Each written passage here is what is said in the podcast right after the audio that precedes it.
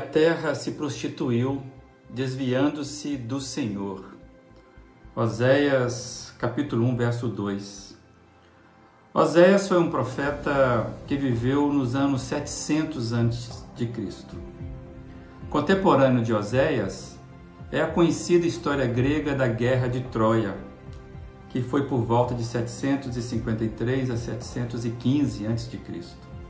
A Ilíada conta que a Guerra de Troia começou quando uma mulher abandonou seu marido grego para se casar com um troiano.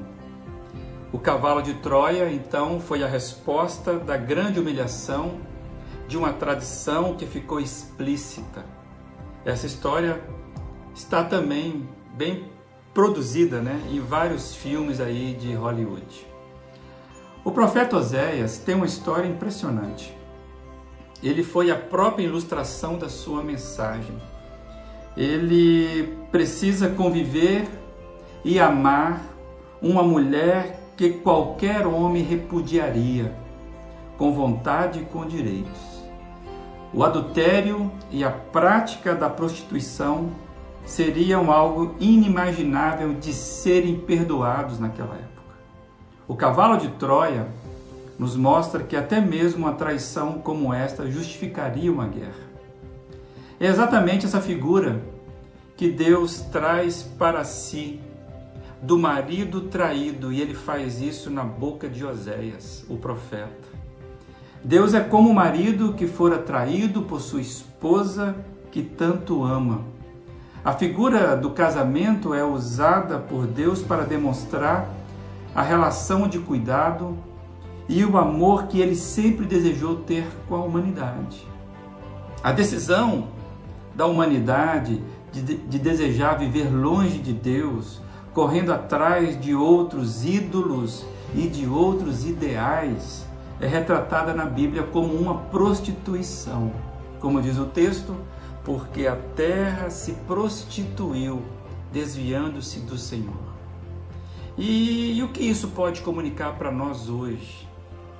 Bem, o Evangelho vai nos mostrar e vai nos dizer algo espetacular.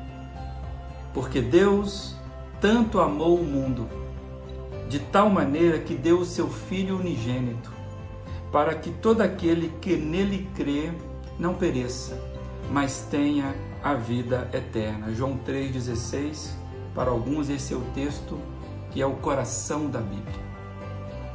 Deus poderia ter nos enviado um, um cavalo de Troia que nos destruísse, mas ele, movido pelo seu amor, decidiu algo inusitado. Ele manda o que tem de melhor, ele manda o seu melhor. O que move Deus em favor da humanidade é o seu amor e não o nosso merecimento. Nossa realidade é a realidade perversa dos traidores. Somos o lado que trai, somos o lado que abandona, que sai correndo apaixonados pelos nossos pecados. Somos os traidores que mereceríamos um presente de grego em retorno. Mas Jesus é o presente de Deus em nosso favor. É como se fosse a história do cavalo de Troia invertido.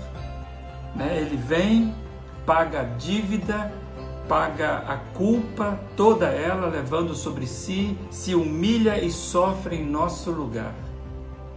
Como não ficarmos constrangidos? pois o amor de Cristo nos constrange.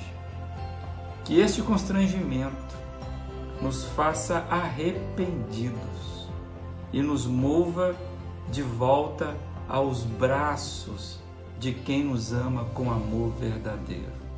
Que Deus abençoe o seu dia.